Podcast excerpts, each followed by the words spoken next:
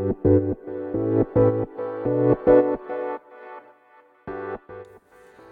科行きの10分間始まります。おはようございます。歯科です。えー、っともうねオフィスで仕事してるんですが今日もすごくいい天気ですね。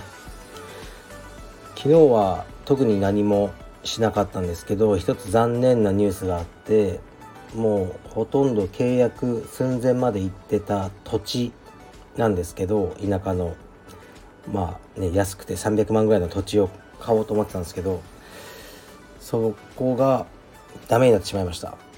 うんまあまあ詳しくはあれなんですけどねあの隣の家の方がちょっとなんか僕が来るのが嫌みたいなそういう感じでしてね。うん。まあ別にね僕が買ったら別に僕の土地なんでいいんですけどもう、ね、最初からねちょっと変な人がいるとこには行きたくないのでやめておこうってことですね。また探します。ゼロから。ではレターに参ります。えー、っと。鹿さんお疲れ様です。一つお願いがあります。年末年始の楽しみにカルペディエムアパレルの福袋を発売していただけないでしょうか。新作は入れず在庫処分でも結構です。在庫をそんなに抱えていないかもしれませんがご検討いただければ幸いです。はいありがとうございます。うーん福袋ねあのシステム的にできないんですよね。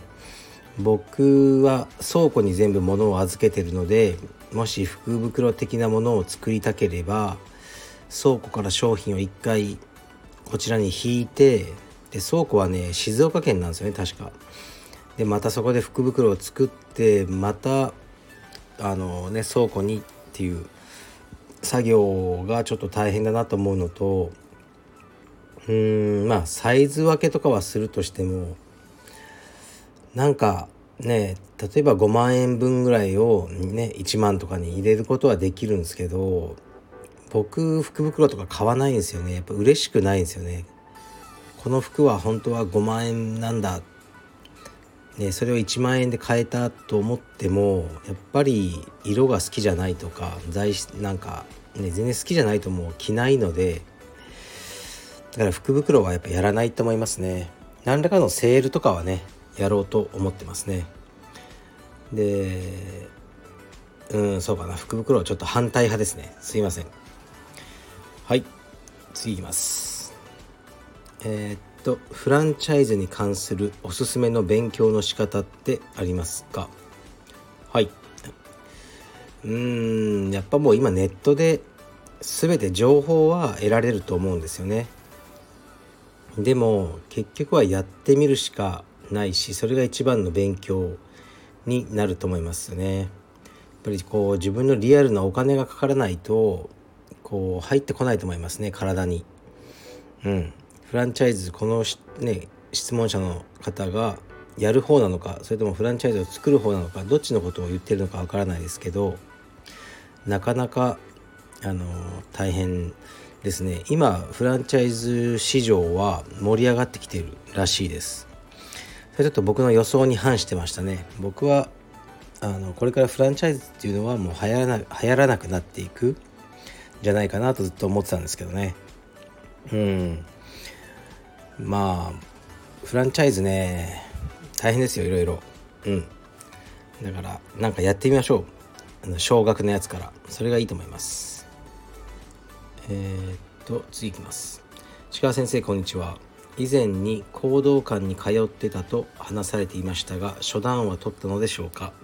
私も行動感を考えているのですが充実との両立ができるか気になります。はいありがとうございます。初段は取ってないですね。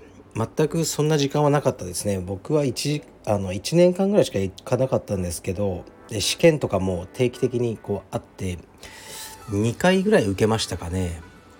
はい。受けた試験は合格した気がしますがあの初段になるまで通い続けることはできなかったですね。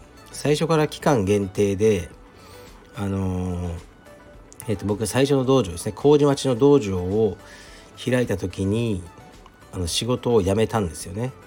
しばらくやってたのかな。その前に少しこうスケジュールがやっとあの楽になった期間があってその時だけにあのやろうと思いましたね、まあ、そうしてるうちにまたねあの忙しくなってあの行けなくなったって感じですね。はい次いきます。市川先生ご相談です。私は普段からスパーで体重を武器にしないように心がけ軽い体重の人からもよくスパーを頼まれます。しかし女性からのスパーのお誘いが一切ありません。毛深くもないし体臭も口臭もないはずですしどちらかというとイケメン枠で扱われてきました。別に女性にスパーしたいということではないのですが嫌われているのではと心配になってしまいます。そんな経験はございますか？はいありがとうございます。うんわかる気がしますね。僕も体が小さい割にそんなに女性にこうあのスパーリングお願いしますと言われるタイプではなかったです。うんなんかこう雰囲気じゃないですか？近寄りがたい感じを、まあ、僕は出してるのかなと勝手に思ってましたけどどうでしょうね。まあこの方が本当にこうイケメンだとしてねあの別に女性もこのブサイクだからね したくないとかイケメンだからスパーしたいとかそういうふうには思ってらっしゃらないと思うんですよね。なんか声をかけづらい感じなんじゃないですか。この人は自分の練習にすごく集中したいタイプなんじゃないか、まあ、女性からするとね本当はそういうことないんですけどあの、ね、やっぱり力とかはないじゃないですか男性に比べると。だからどうしても私に合わせて練習してくれる人そしてそれをストレスだと思わない人を選んでると思うんですよね。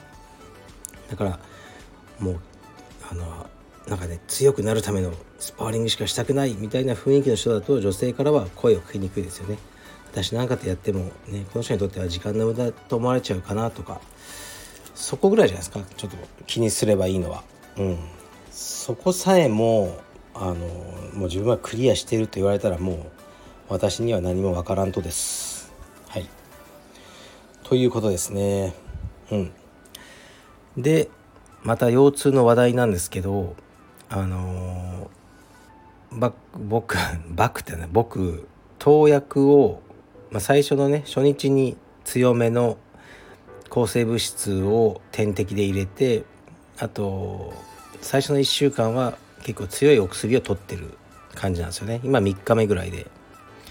で先生にも言われてたんですけど初日から変わる人いるよって。腰の痛みが全然違うんですよね。ここ1年半で初めてこう直立できたっていう感じですね。ずっとあの前かがみだったんですよ。痛くて。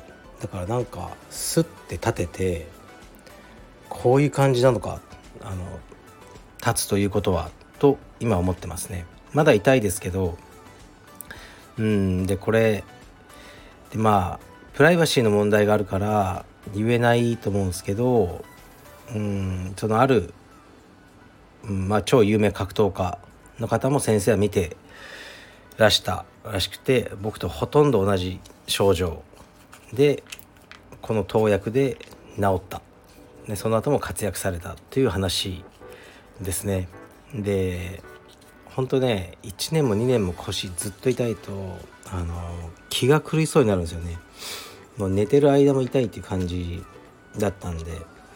でだから本当に何やっても腰痛治んない人は僕と同じモディック編成というもので検索して見てみてあのそれを治療できる病院をあの探すともしかしたらねずっと悩まれてるあの、ね、腰痛治るかもしれないですね。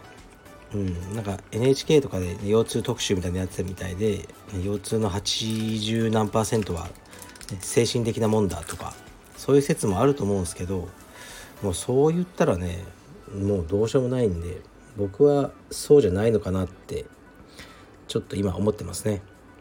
はい。からあのー、ね腰痛でお悩みの方は調べてみてください。えー、っとそれぐらいかな。今日はこんなものにします。失礼します。